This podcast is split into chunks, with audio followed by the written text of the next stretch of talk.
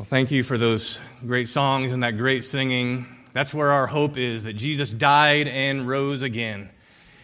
That's what we need to remember, not just this time of year, but every, every day. That's our hope. And this morning, we're going to be looking more at the hope that we have in the mercy and the compassion of God. I want you who are younger people to, to think about, or actually any of you that either are driving now or will be driving soon, think about if there was one car that you had an opportunity to drive. What would that car be? What do you think would be the best vehicle for you to drive if you could afford it? The problem is you can't afford it, but just, just imagine someone were to give you a free gift. And, and what that gift is, is a set of keys to that vehicle, that car that you always wanted to drive, and he has paid the title, he's paid the registration, he's paid the insurance, and he's going to pay for whatever the gas prices run to. He's going to take care of your gas too. And he hands you these keys, and it's what you always wanted. But the only question is are you going to take that gift? Sounds too good to be true. This is what you always wanted. But Kevin DeYoung says as we think about mercy and grace, this is what we actually need to think about. You're lying unconscious on a hospital bed. You don't know where you are. You don't know what's going on. You should be dead. In fact, the doctor pronounced you dead just a minute ago. But now your heart is beating. You had been in, in an accident in, in a car and, and you were bleeding out, but now they've They've infused, while you were unconscious, they've infused blood into you and they're pumping you back to life. And, and so this is the, the gift that's given to you. It's, it's for free, but it's, it's also put into you when you didn't even have any ability to ask for it or resist it or receive it. And we need to understand God gives new life, not just something like a new car. But think of those two illustrations. Both of them are freely given, both of them are undeserved, but one is something presented to you as an option, while the other is a new quality infused in you. And, and so the, the, the gift is, is life, but it includes faith. And, and it's something that we don't even naturally want on our own. It's a new principle worked in us by God's mercy. And that's what we're going to look at in Romans 9 today. But as you do, let me read from Ephesians 2 because it says, You were dead in your sins. In other words, there was no moving towards God, there was no choosing or even reaching out your hand to receive anything, and you didn't even want it if it had been offered in that state. You're following your desires, but Ephesians 2 4 says, But God, here it is, but God being rich in mercy because of his great love with which he loved us even when we were dead. He made us alive together with Christ. By grace, you have been saved. That's what it means to be saved by grace. When you were dead, He made you alive while you were dead. And it says we're saved by grace through faith. That's not your own doing, it's the gift of God. It's that gift of life. And and the gift of God includes faith, but even that is not of ourselves, so that no one may boast. It's a new principle. It's actually given to us when we were dead, and it's new life, it's new desires by rich mercy. And then as we come to, we see the great physician. We see and we understand more as we hear more what he's done for us. We respond freely and joyfully and gratefully but He did all that for us. We understand more the depth of mercy for us. And Romans 9 is one of those passages that shows us more of the depth of mercy. Or look at Romans 9, verse 15. God says to Moses, I will have mercy on whom I have mercy. And I will, God says, have compassion on whom I have compassion. So then, it depends not on human will or exertion. In other words, what we do or choose, it depends on God who has mercy. For the scripture says to Pharaoh, For this very reason or purpose I have raised you up, that I might show my power in you and that my name might be proclaimed in all the earth. So then, He, God, has mercy on whomever he wills. and he hardens whomever he wills. You will say to me then, Why does he still find fault? For who can resist his will? But who are you, O man, to answer back to God? What will what is molded say to its molder, Why have you made me like this? Has the potter no right over the clay to make out of the same lump one vessel for honorable use and another for dishonorable use? What if God, desiring to show his wrath and to make known his power, has endured, listen to the language, with much patience vessels of wrath prepared for destruction? There's much patience for them. In order to, verse 23, make known the riches of his glory for vessels of mercy, which he has prepared beforehand for glory. So if God has given mercy to you, you're a vessel that he has a purpose to give his mercy through you to others. We've studied in the book of Romans for several weeks now God's wrath God's power, God's glory, some of these terms that I just read. His name last week, proclaimed in all the earth. We looked at that in verse 17. We've seen he's loving in the book of Romans, he's holy. We've seen he's jealous, looking at other scriptures as well. He's just, he's righteous, he's good, he's faithful, and today we're going to see he's merciful. And you might wonder, because we looked at grace earlier, isn't mercy just kind of a synonym for grace? Is there a difference between grace and mercy? And in some ways, they're very closely related, two sides of the same coin, but grace uh, often emphasizes this is something given to us that we don't deserve. It's undeserved favor, whereas mercy is not giving judgment that we do deserve. So, giving favor we don't deserve is grace, not giving judgment not, not getting judgment we do deserve is mercy. Mercy is emphasizing the legal side, consequences pardoned, just consequences pardoned. And so all this relates to God's justice and all these other things. Mercy is for the guilty. And mercy is also used for those who were in misery or those who are in inability. And so it's, it's the guilty. And then other times you just you see someone who's in misery and has utter inability to do anything about it. And that moves mercy in scripture as well.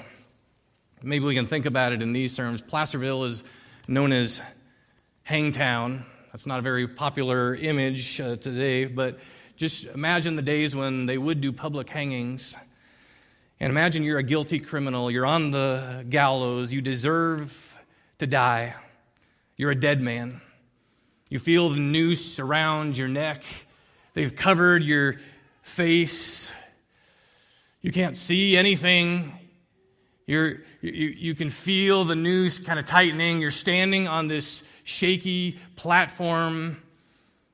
And all it takes, and you're just waiting for it, is for them to, to pull that handle, and you're going to instantly plunge and be strangled to death, but all of a sudden you don't even see what's going on. Someone else comes and someone else intervenes. They stop the execution. They come and they set you free legally. They take that hood off, and now the, you're looking at the, your deliverer and you see him and you respond with humble thanks. That is a man who knows mercy.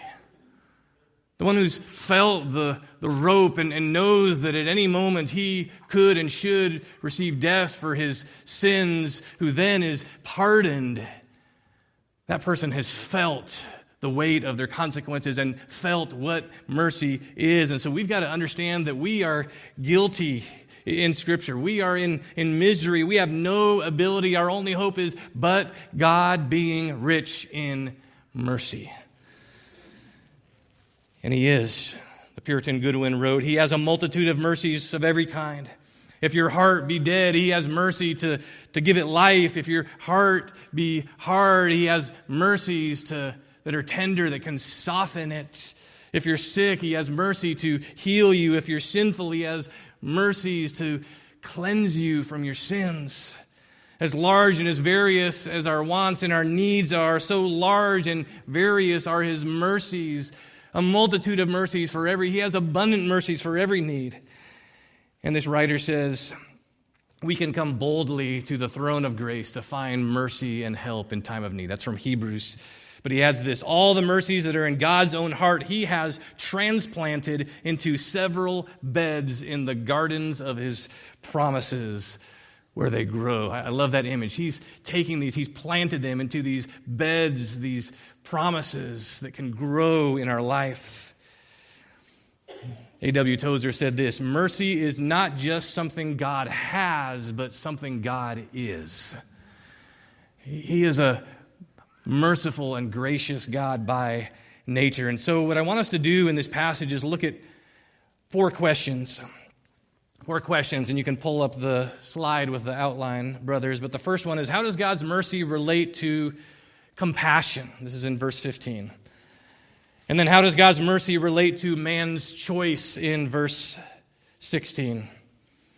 How does God's mercy relate to God hardening in verses 17 through 22? And then, how are we to relate to others as vessels of mercy? So, relation to compassion, to man's choice, to God's hardening, and how are we to relate to others then in light of this? But first of all, how mercy and compassion relate. Romans 9:15 says this, I will have mercy on whom I have mercy, and I will have compassion on whom I have compassion. This is his sovereign compassion. This is his saving compassion. We, read in other places, Psalm 145:8, the Lord is full of compassion and great in mercy.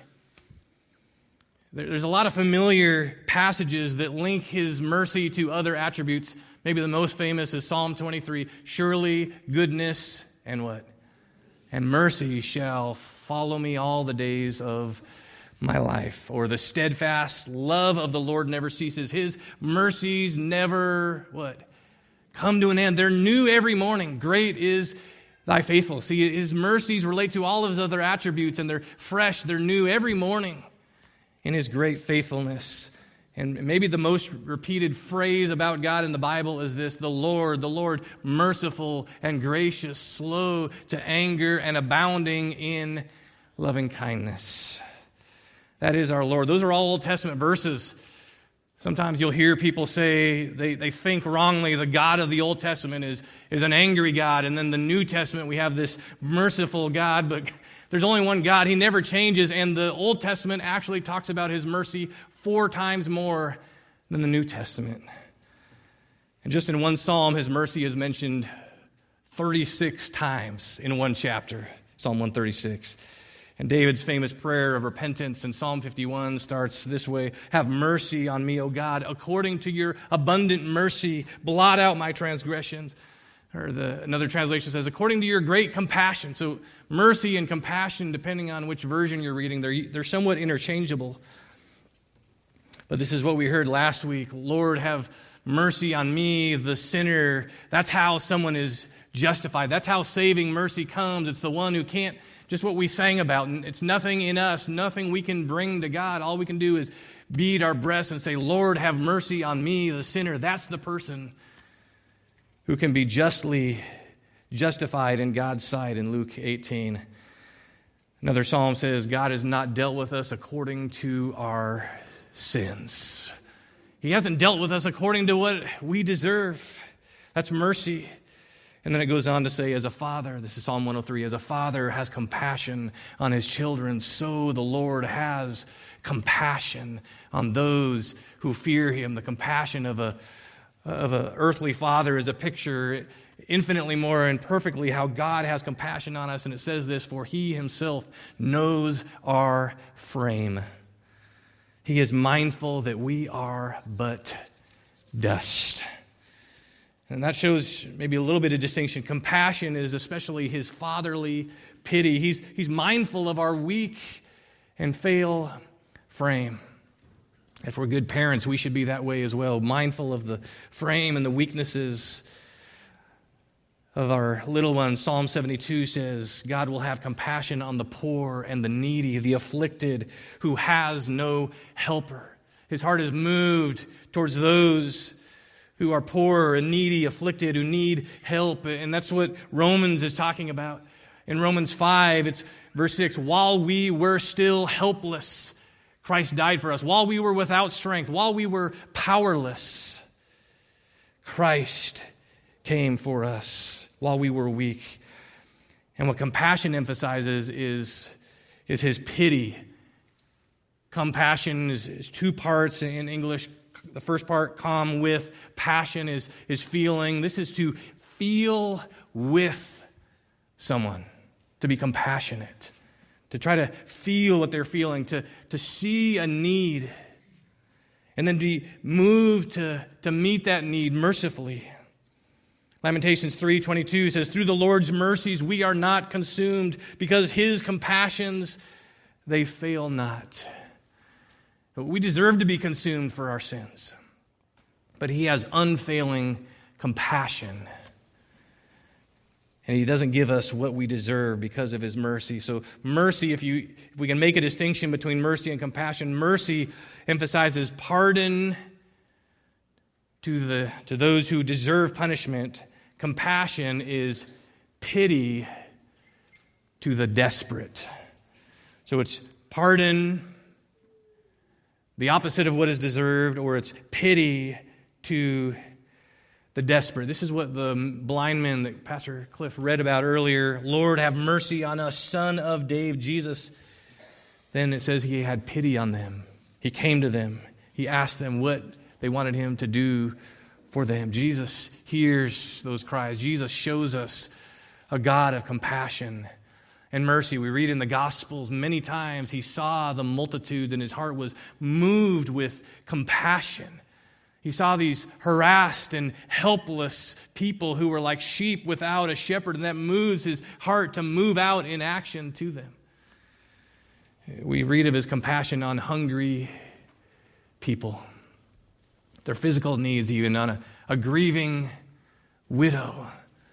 His heart sees that and is moved with compassion. A, a boy who's been troubled his whole life with these seizures and even possession. His heart is moved with compassion. These lepers who were outsiders that no one else paid attention to or would come near, Jesus is moved towards them with compassion and mercy. And he tells a story of a Samaritan those were people they were considered enemies and they didn't want to have anything to do with. And there's a man, you know the story, who's he's beaten on the road to Jericho, and the one who comes and shows compassion to him is the Samaritan. He felt compassion. He acted, and, and Jesus says, Which of these three? There were some religious people that passed by, but this one from an enemy people group shows compassion. Jesus says, Which of these proved to be a neighbor? And the, the man rightly answered, The one who showed mercy. So, there again, compassion and mercy, two, two sides of the same coin, but it was something that was felt that moved into the action of mercy. And he also told the story, another familiar one, of the prodigal son. You remember the, the son who rebelled, treated his father horribly, went and squandered his inheritance and his wealth on prostitutes. And he's, he's there and, and he, he realizes that he, he, he doesn't deserve anything. He doesn't even deserve to be called a son anymore, but he, he goes back. Maybe I can just plead with my father and he'll let me be one of his servants because that's better than where I am now with these pigs and these corn husks. And so he goes back to his father and he's prepared what he's going to say to him. But it says this while he was still a long way off, the father saw him and the father was filled with compassion for him. He ran to his son, threw his arms around him, and, and kissed him. And then the father said to his servants, Quick, bring the best robe and, and put it on and put a ring on his finger. Put sandals on his feet. Bring the fattened calf and let's kill it. Let's have a feast. Let's celebrate for this son of mine was dead and now is alive. He was lost and is found. That's the Father's compassion on the sinner who comes in repentance, knowing he doesn't deserve to be a son, but just hoping maybe he can be a, a slave. And the Father shows his compassion, shows he's a wonderful, merciful Savior. And he runs to embrace the repentant. He doesn't wait for them to prove their way back or, or pay their way back. He runs and he embraces them and brings them into the family. And that's mercy. The other son didn't like that. And sometimes we can struggle with mercy in our hearts because we think that's not what they deserve. That's the point. That's mercy and compassion. But number two, it goes deeper mercy and man's choice. Look at verse 16. So then it depends not on human will or exertion, but on God who has mercy. We got to go back in the context of verse 10, where there's the example of Isaac and Rebekah. She's pregnant with twins. Verse 11, though they were not yet born and had done nothing either good or bad. This is before they're born. They haven't, they're, they're both in the, in the womb there. They haven't done anything in order that, here it is, God's purpose of election might continue, not because of works, but because of Him. That's God who calls. She was told the older will serve the younger. This is the same DNA. This is the same family, same parents, same womb at the same time. They were womb mates, literally. It wasn't dependent on their will, it wasn't dependent on their works. It was God's purpose of election. I remember one preacher saying, God had to have chosen me before I was born because there was nothing I did after I was born that would make him want to choose me. That, that's the idea here. The end of verse 11 says it was because of God's call, and that's language he used in chapter 8. God works all things together for good to those who love God, to those who are called according to his purpose. That's the same language as here. Look, look back there Romans 8, verse 30. Those whom he predestined, he also called. Predestined means uh, on the horizon, in the future, setting his this plan upon them. He also called, that's the word for election in chapter 9. Those whom he called, he also justified, and those whom he justified, he also glorified. None of them get lost. So, verse 33 says, Who shall bring any charge against God's elect? That's the, that's the word for he's chosen them. God's elect, who he calls by election and predestination, all of them make it to glory. All those he predestined and called are justified. That means saved, and they are glorified. No one can bring a charge against any of his elect. But as we come to this part of chapter 9, some want to charge God. There's no charge against God's elect. We like that part. Some, though, might want to charge God. And the context of chapter 9, verse 14, is a question. And, and the question is Is it unjust for God to choose to have mercy on some and not others. Jacob and not Esau, Moses and not Pharaoh,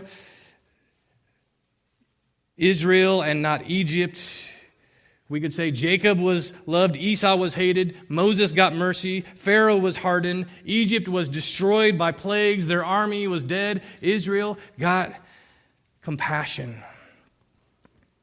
And what he just said in verse 16, one translation says, God's choice does not depend on a person's will. Or another translation says, we can't choose it. God decides. And, and the end of verse 15, or this, this version says this I will show mercy to anyone I choose. And, and then in verse 18, God chooses to show mercy to some. And so if it's unconditional and it's independent of man and his will, if it's not us making a decision, if it's God mercifully showing up, the question of verse 14 is how does that work with justice? And we need to understand a, a, sinner's will or a sinner's choice is why we need mercy. It's not how we get mercy. It's an explanation. The fact that we make choices is, is, is why we need mercy to rescue us from our choices. It's not how we get mercy because we don't on our own choose or seek God. And so some would wonder is mercy based on what God sees in us or, or something he foresees in us that we will do or decide? And so think about these three examples. Was there something in Jacob or Moses or Israel that was better about others or, or that God saw in them? Think of Jacob. Jacob was even after God calls him, he was a heel grabbing scoundrel. He, he deceives his own brother out of the birthright. He deceives his own dying dad. This is Jacob. This is a guy I don't want to choose in my family. Or think about Moses. He's a, a, murderer. He kills an Egyptian in cold blood because he was punching an Israelite. And then he has to run away. And he's, he's, there's a lot. He had some anger issues, we would say today. And, and then when God calls Moses, he's making all kinds of excuses as to why, no, you, no, no, no, I can't talk. Uh, maybe Aaron. And then Israel, God calls them, shows mercy on them. They're complaining the whole way. And he, he makes clear to them it's not because you were better than others. But I have to also honestly look at my own heart and say, if God didn't choose me first and love me first, I would refuse God still. And but for the grace of God, he's, he's got to hold me fast to keep me in Him. I think Romans 9 is hard to swallow if you haven't first tasted and seen what Romans 1 through 3 says.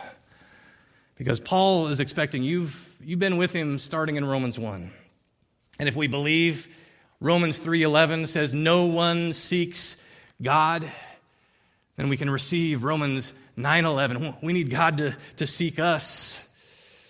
1 Peter 1 3 says, Blessed be God who, according to his great mercy, has caused us to be born again. It wasn't according to my great choice that I was born again, it's according to his great mercy.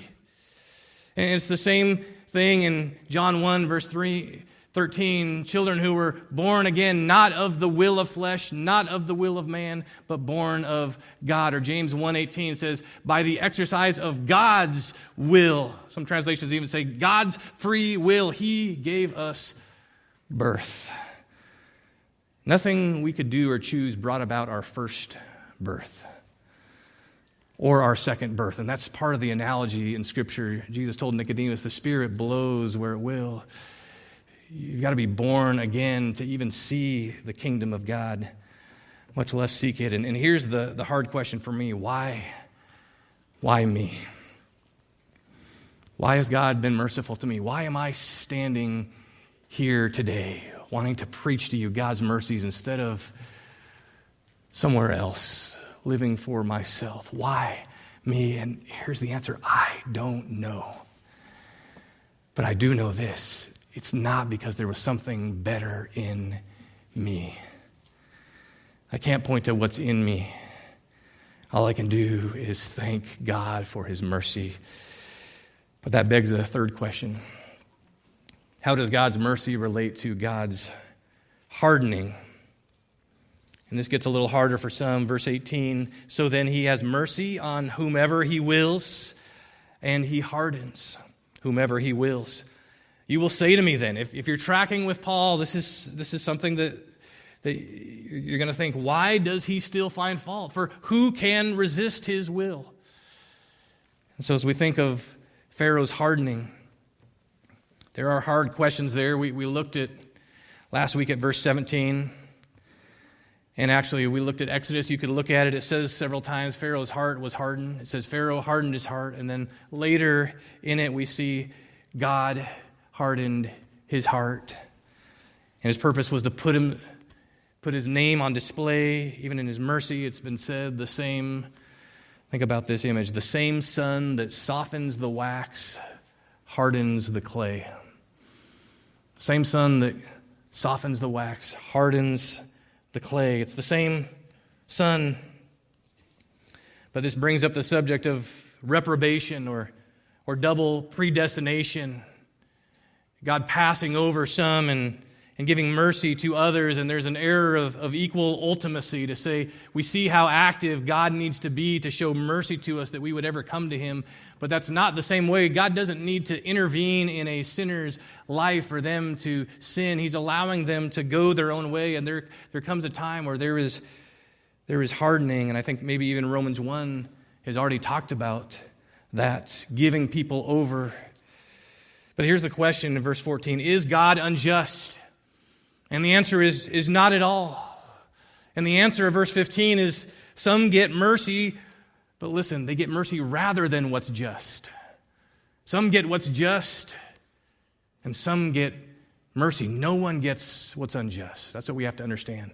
Some get what is just, some get mercy. Mercy is not getting what we justly deserve. Hardened sinners get what they justly deserve. No one gets injustice. But God gives mercy as he wills, and he doesn't reveal to us all of what's going on in his will. So, verse 19 raises the question how can God find fault? If it's irresistible grace or, or mercy, we can't resist his will. How is it our fault if salvation is all of mercy? How is Pharaoh judged if God hardened him? How can Esau be responsible if he didn't get God's love like Esau? And we might hope verse 20 was a different answer than we get, but verse 20 doesn't really answer that question. But it says, Who are you to question God? Who are you to think God is unjust? God is God. We are the clay. He is the, the potter. And we know this about clay and, and pottery. The, the clay is not as smart as the potter.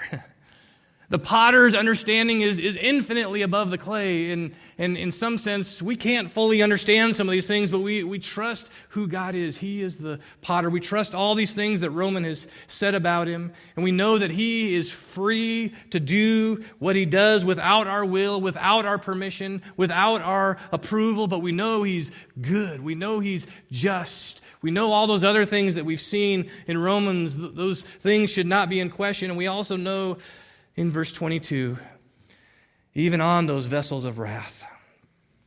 It says, He endures with much patience. There is tremendous patience. In fact, Peter talks about why Jesus hasn't come again in wrath. It's because he's unbelievably patient. And there's still some he's going to mercifully call even through that. And in the end of chapter 11, he comes back to talking about hardening and how even in hardening there is mercy. Even in the partial hardening upon Israel, there's mercy taking place. To the Gentiles, there's mercy, there's hope, even for hardened Israel. You can read that at the end of Romans 11. But God doesn't answer Romans 9, verse 19, head on. And so I'm not going to be able to answer it to your satisfaction or mine. But here's, here's a way to look at it Is it a mystery why Pharaoh wasn't saved? Is it a mystery why Esau would not be saved? I think if you look at Scripture honestly, if you look at even your own heart before Christ, there's no mystery as to why that would be. The mystery I see when I read the Scripture is why is Jacob saved? Why is Jacob saved? Why am I saved? That's, that's the hardest question for me in this whole thing. Why would I have mercy? I don't know. But God doesn't say why He chose Jacob or me. I just know it's not about me or based on what's in me. And I also know the end of Romans 1:20 says, "All are without excuse." And Paul says in Romans 1 that man is worthy of death and deserving of death. Therefore, he says, You have no excuse. And so, if fair is what is deserved, death is what we all deserve. We've got to come back to that. We all deserve death according to God's law. Romans 3:19 says, God's law stops every mouth and makes every man accountable. And so we know this. If God says sinners are accountable and are responsible, they are. We can know that every mouth is going to be stopped on Judgment Day. There's no mouth on Judgment Day that's going to be able to say, that wasn't fair. And I even had a sense of this in my own life when I was 11 or 12 years old. I just had this overwhelming sense that if I died that day, I was going to stand before the judgment seat of God, and there would be nothing I could do or say to, to, to make me acceptable to God. I was guilty, and I, and I hadn't done a lot when I was 11. But I was just so overwhelmed with my own guilt, and, and I knew there is nothing I would be able to say before God. That's how it's going to be on Judgment Day. The only thing people are going to be able to say is bow their knee and confess that Jesus is who he said he is. But Paul knows and has explained there's no one who's going to be able to say it's not fair. And Paul expects that you've read Romans 1 through 8 before you get to Romans 9. But again, Esau received justice, Jacob received mercy. Pharaoh and Egypt received justice. Israel and Moses received mercy, but no one received injustice. And God would be just to send all of us to hell. There's no injustice in Him sending everyone to there now. But verse 22 says there's patience even before He gives wrath. There's Romans 1 through 2, common grace. There's creation. There's kindness around us.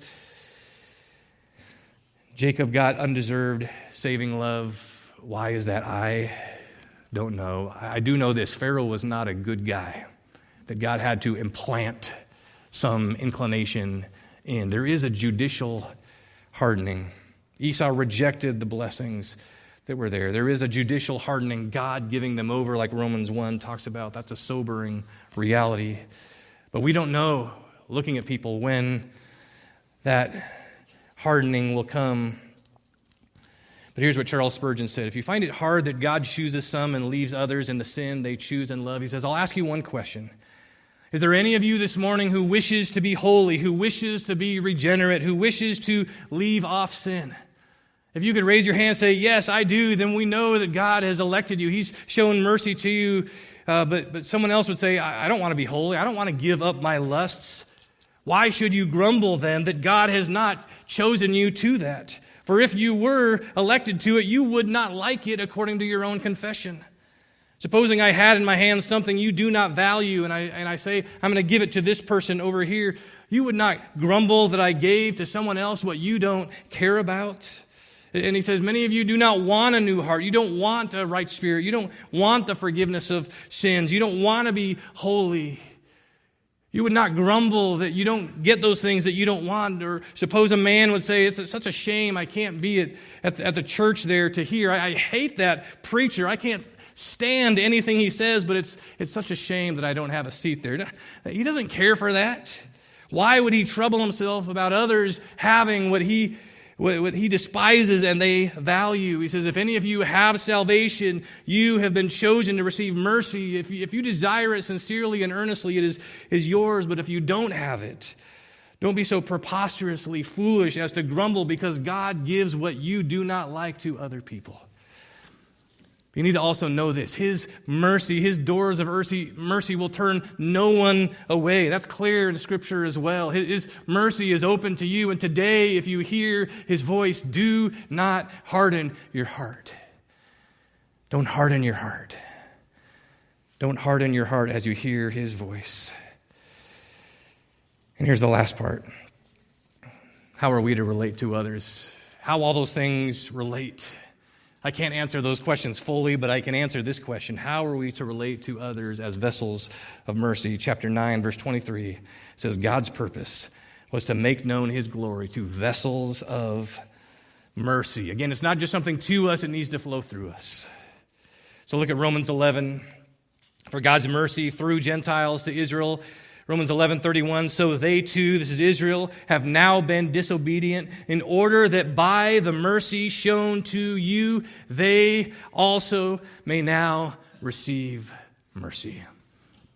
It's, it's supposed to go to you and through you and then chapter 12 verse 1 I appeal to you therefore brothers by the what by the mercies of God. When he's going to appeal to him now to live this out, this is where he starts in chapter 12 and following, I appeal to you by the mercies of God. Offer your bodies as living sacrifices. You're not saved to sit, you're saved to serve, you're saved to sacrificially serve others. God desires mercy more than sacrifice, but He also calls us to be sacrifices, to daily give and offer of ourselves in His service. He shows mercy to us so we can show others. So look at verse 14.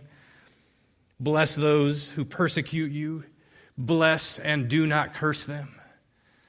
There are opponents we have, whether political or even real uh, opponents. People are being persecuted and have enemies around the world, but we're not to curse them. Verse 17 repay no one evil for evil. You think, well, they deserve evil. But in view of God's mercies not giving us what we deserve for our evil, don't pay back. Show mercy. Verse 20 What does that look like to the contrary? If your enemy is hungry, feed him. If he is mercy, if he is thirsty, give him something to eat. He said they don't deserve that exactly. It's mercy. Jesus taught, Blessed are the merciful. He said, Be merciful as your Father in heaven is, is merciful. Paul says in Colossians, we need to put on a heart of compassion or tender mercies in the New King James, kindness, humility, gentleness, and patience, bearing with one another and forgiving each other. Whoever has a complaint against anyone, just as the Lord forgave you, so also must you. If you are a complainer, you need to put on a compassionate heart. You need to put on tender mercies. You need to be willing to forgive. And, and that doesn't touch on outside of us authorities that we prayed for earlier that need to deal justice and need to do all those things. And there's a lot of injustice around the world that needs to be dealt with. But this is what's going on in our own heart. Jesus told a story about a man who owed 10,000 talents. He had great need, no ability to repay.